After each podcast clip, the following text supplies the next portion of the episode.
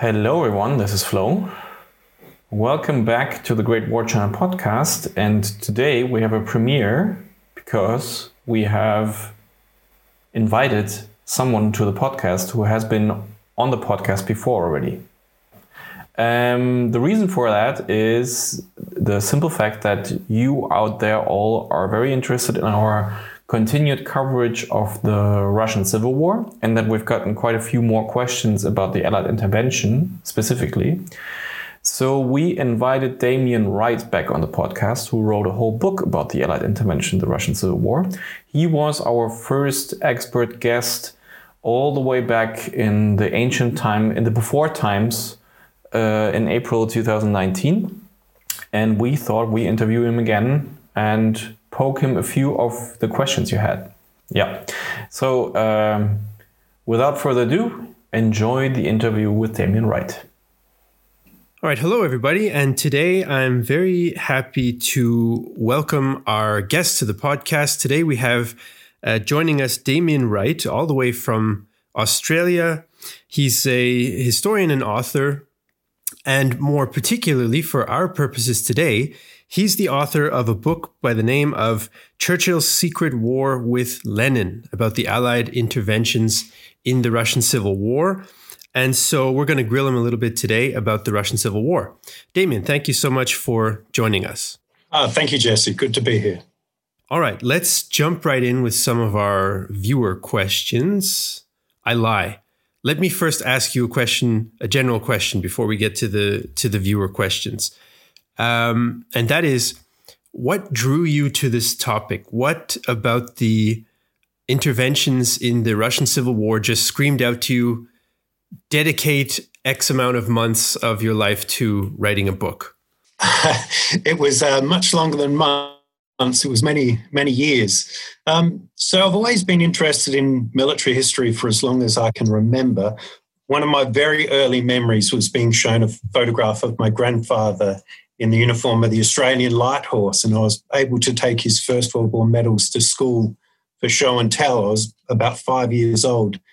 And I always got um, books for birthdays and Christmas, military history books.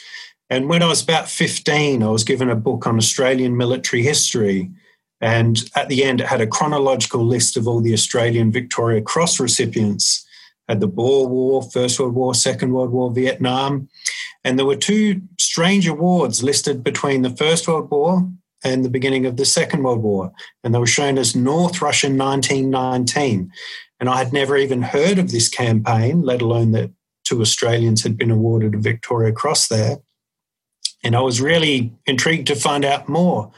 But finding out more was very difficult. It was very difficult to find any information on the campaign for which the two Victoria Crosses had been awarded. All I'd been able to determine was that they had served in the Australian Army, they'd enlisted in the British Army and been sent to Russia, and they'd um, both been awarded the Victoria Cross, one of which was posthumous.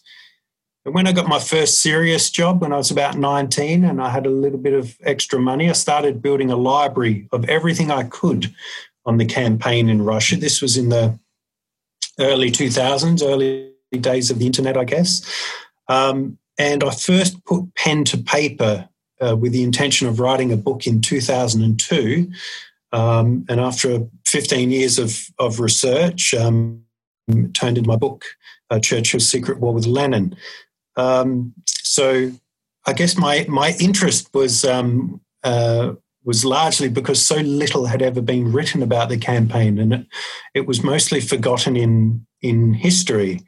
Um, even though it was quite a significant campaign with significant ramifications. Um, and so I guess my purpose with writing the book was really to expand my own knowledge um, and to tell the story of a forgotten campaign, which has many, um, many interesting and fascinating aspects about it. 15 years, that is definitely a, a labor of love and probably a labor of uh, blood, sweat, and, uh, and tears as well. Um, then that kind of leads into the next question that I have, which is why is it important to think about and write about and read about the Allied interventions in Russia, since in the end they didn't quite work out? That's a, a very good question. In, in the scheme of things, I guess they were not important when compared to the much bigger battles and campaigns on the Western Front or elsewhere. The casualties were much smaller, the numbers of troops were much smaller. Um, I think the campaign is important, not so much uh, because it was a success, but more so because it was a failure and what the implications of that failure were. If the Allies had been successful in what they were attempting to do in Russia in 1919, the world as we know it today would be completely different. There would never have been a Soviet Union. Hitler would never have invaded uh, Russia in 1941. Um, so who knows knows how the Second World War would have gone if Hitler had not invaded the Soviet Union. No post-war partition of Germany, um, Cold War, Cuban Missile Crisis, um, conflicts in in Vietnam, um, Soviet invasion of Afghanistan. It's it's reasonable to say that um, those things would never have happened, and um, and to consider how different our world would be today um, without those significant events in, in the 20th century taking place due to the ascendancy of, um, of Lenin and the communists in, uh, in Russia. So I think it's important more so um, because of the what ifs than, than, um, than what actually happened. Mm-hmm. Yeah, and I think um, it did leave a bit of saltiness, let's say, in the Soviet Union as well, that probably didn't help uh, international relations in that critical period of the second half of the 1930s. And uh, actually, when I was in Russia just a couple of years ago, I visited an exhibition about the that included a section on the Russian Civil War, and the intervention part was still massively prominent with big flags of Canada and the U.S. and Britain as you know being the bad guys trying to trying to interfere in internal Russian affairs. So somehow the echo is uh, is still there uh, in a way. All right, let's talk a bit about politics, um, because of course, war is, uh, if nothing else, politics by other means. What about what? Just a bit of nerding out here. Um, what about the home fronts, so to speak. So, back in the countries that are intervening, like Britain and the US and Canada and Australia, there's a there's a left wing political movement there. There are there are committed um, socialists at the time who are sympathetic to what's going on in Russia and to the revolution there. Are they able to exert any kind of public pressure? Or do they have any kind of voice in uh, the government's deciding what to do about the intervention or when to end it? Um, in uh, Great Britain, for example, the Russian Civil War or, or, sending British troops to the Russian Civil War was was very unpopular, not so much because of the political or, or class considerations, uh, but more so because of when it happened at the end of the First World War, um, and having just been through the worst conflict in modern human history up to that point in time, there was very little public support for becoming embroiled in the emerging Russian Civil War. Um, and the soldiers themselves who were being sent in many cases were hostilities only enlistees. They were civilians who had enlisted, and the terms of the contract of enlistment was for the duration of the war only. And of course, after the armistice, the war had ceased.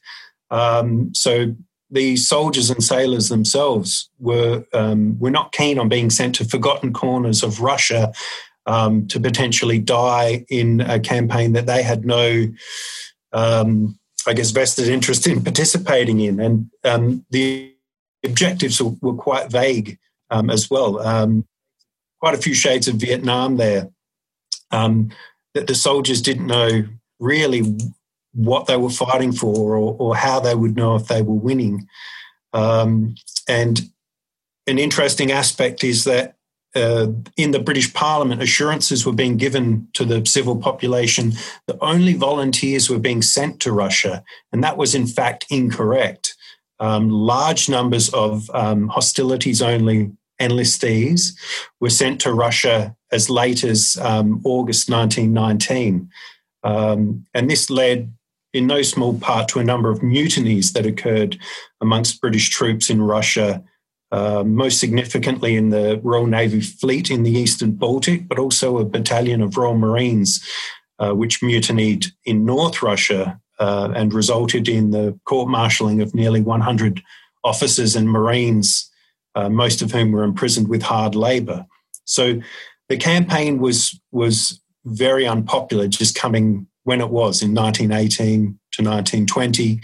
Um, I guess any sort of uh, socialist or communist agitators in the countries that took part really didn't need to do much agitation at all um, because there was just um, a desire amongst the population not to sacrifice any anything more than they had already sacrificed. And amongst the soldiers and sailors themselves, there was very little desire to to to be involved in the the conflict in Russia.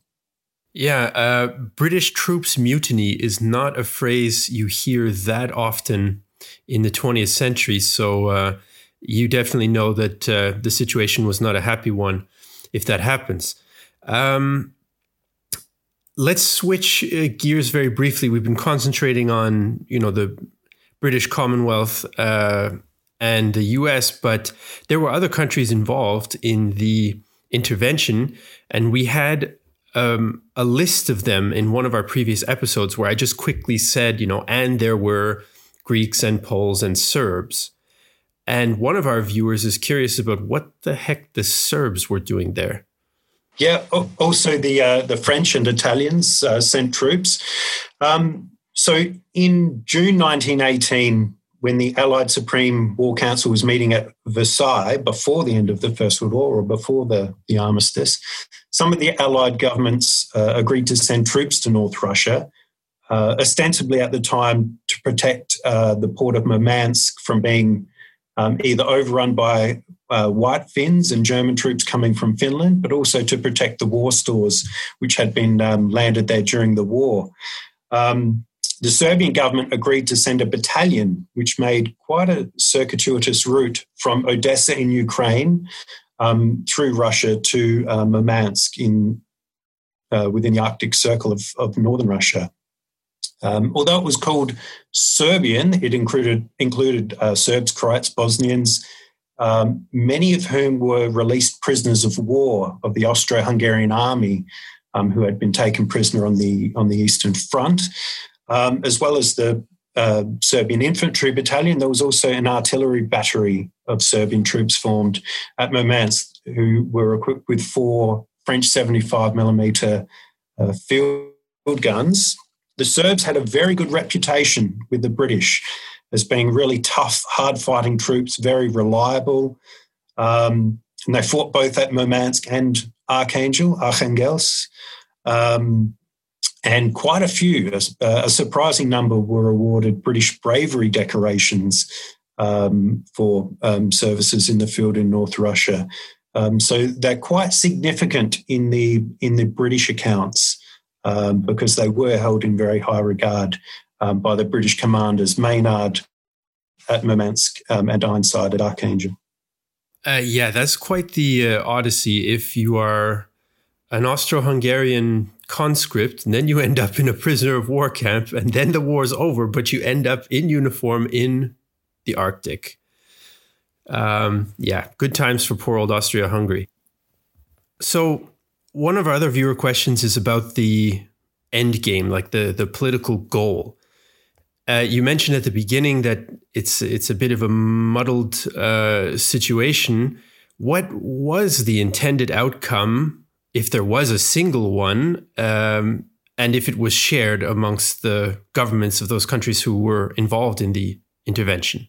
Um, well, I think that the uh, British and by extension Allied military intervention in the Russian Civil War has many shades of the United States in, in Vietnam.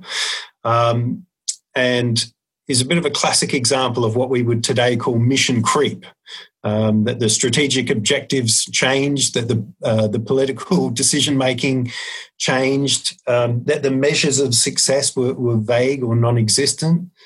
Um, so Lenin, after he took power in the um, October 1917 revolution, was so desperate to get Russia out of the war that he signed with the Central Powers the Treaty of Brest-Litovsk in March 1918, um, in which they seceded large amounts of Ukraine to German control and large numbers of what were former Russian citizens to the control of Germany and Austria, Austria-Hungary. Allies saw that as a huge betrayal, hard pressed as they were at the time on the um, the Western Front, fighting off von Ludendorff's uh, spring offensive.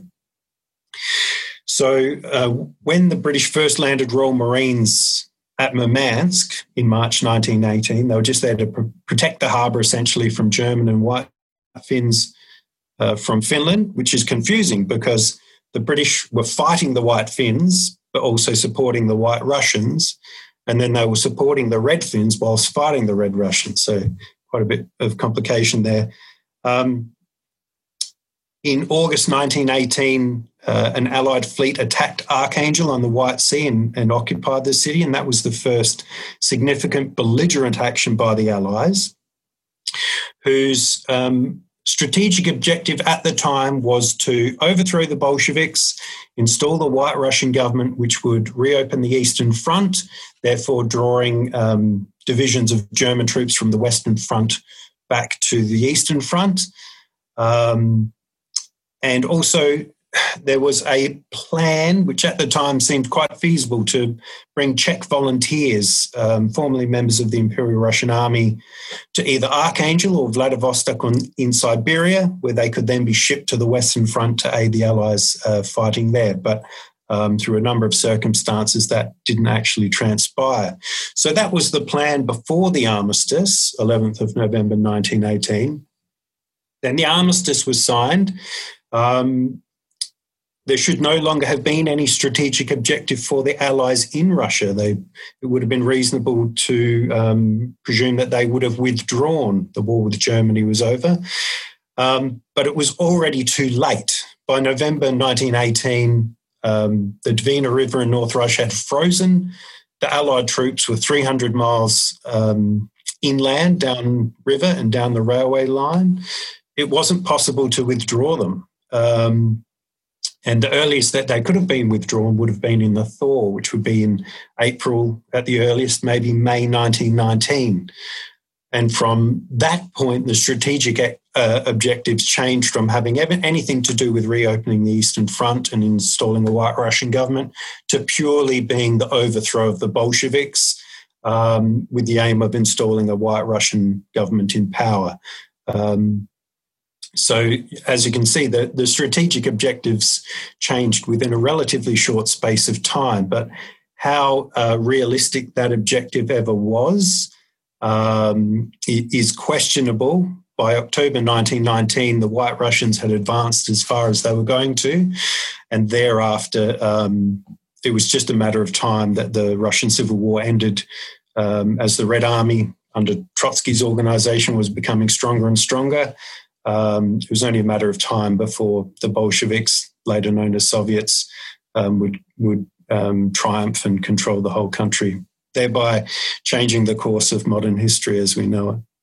So, in that um, post-armistice period, then, what is really what, what is really in it for the Allies? What do they benefit from uh, if the Bolshevik regime is overthrown? And one of the suggestions thrown out by a viewer of ours is uh, was about the uh, repayment of Tsarist debts uh, that Russia had incurred during and before the war, borrowing money from the Allies. Did that play any kind of role in the Allied strategy?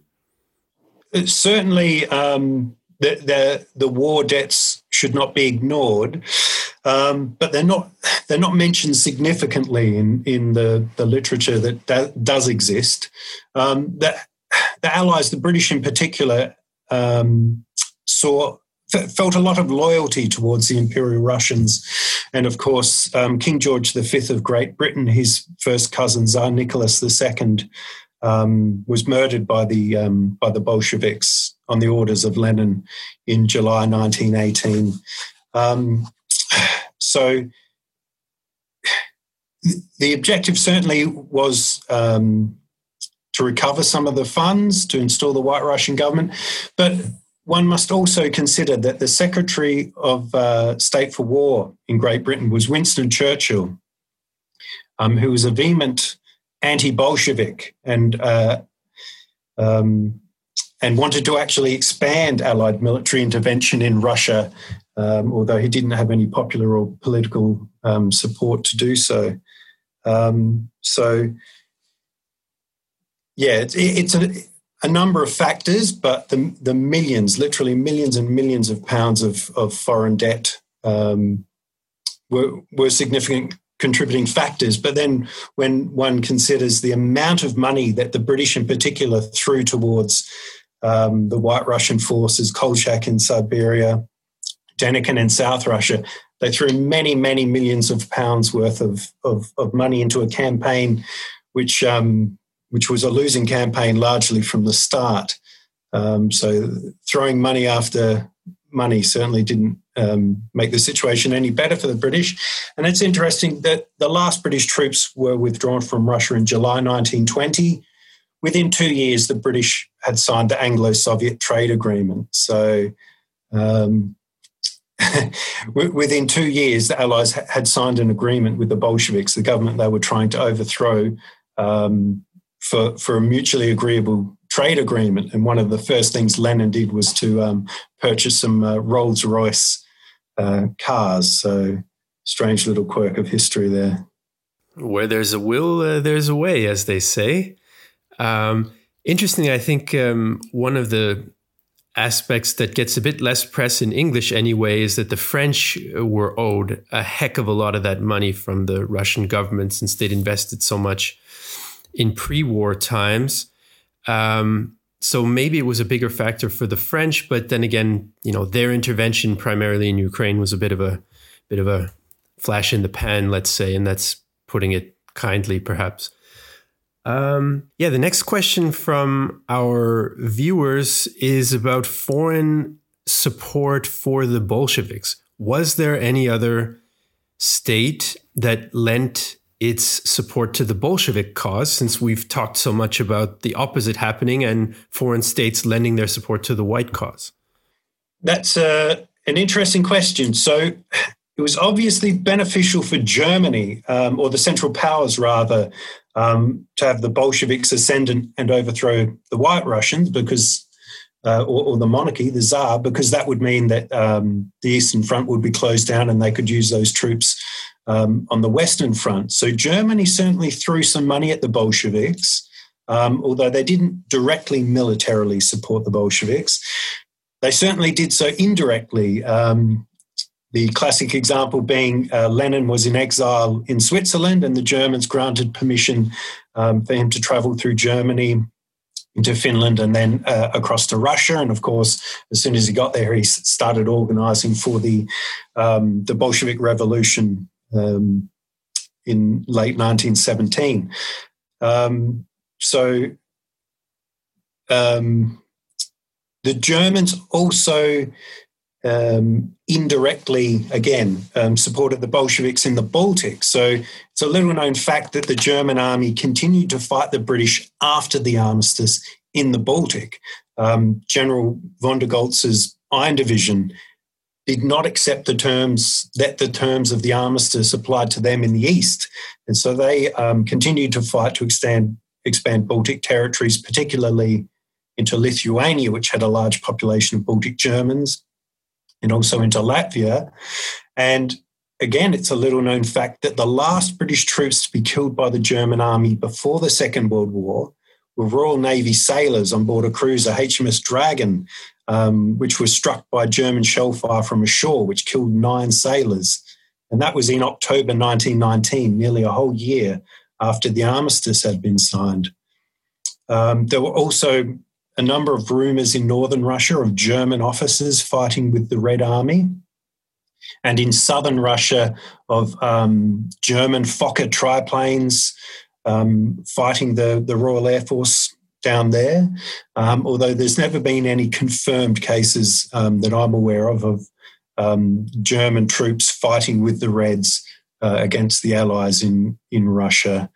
Um, yeah, they're the only examples that spring to mind.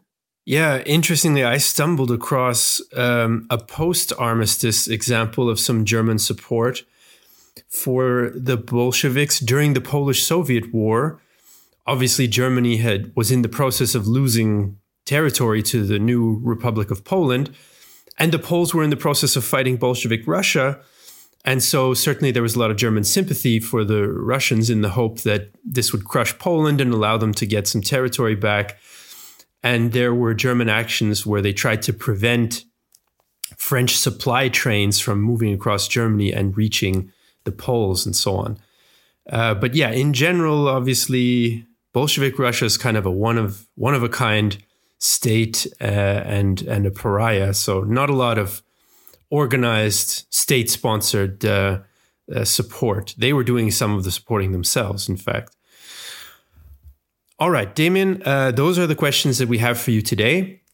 I really want to thank you for joining us. It was a pleasure for me to sort of dip back into the interventions, which we talked about quite a bit last year in our Great War episodes, and which we will be talking about uh, again because we haven't yet covered Siberia. And there's all sorts of madness going on in Siberia, including, of course, the Japanese, who are uh, a whole other kettle of fish. Let's let's put it that way.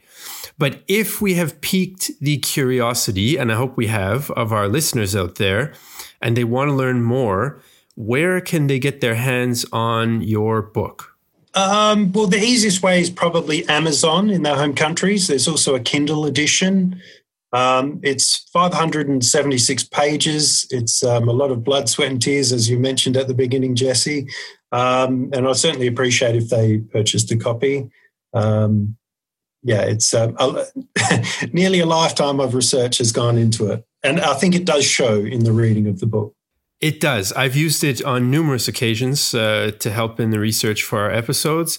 And yes, it is not for the faint of heart. And if, but if you're into the topic, then, uh, then of course, I, I heartily recommend it. Uh, so listen, Damien, thanks so much for joining us. Uh, we appreciate it, and uh, and I enjoyed it. Thanks, Jesse.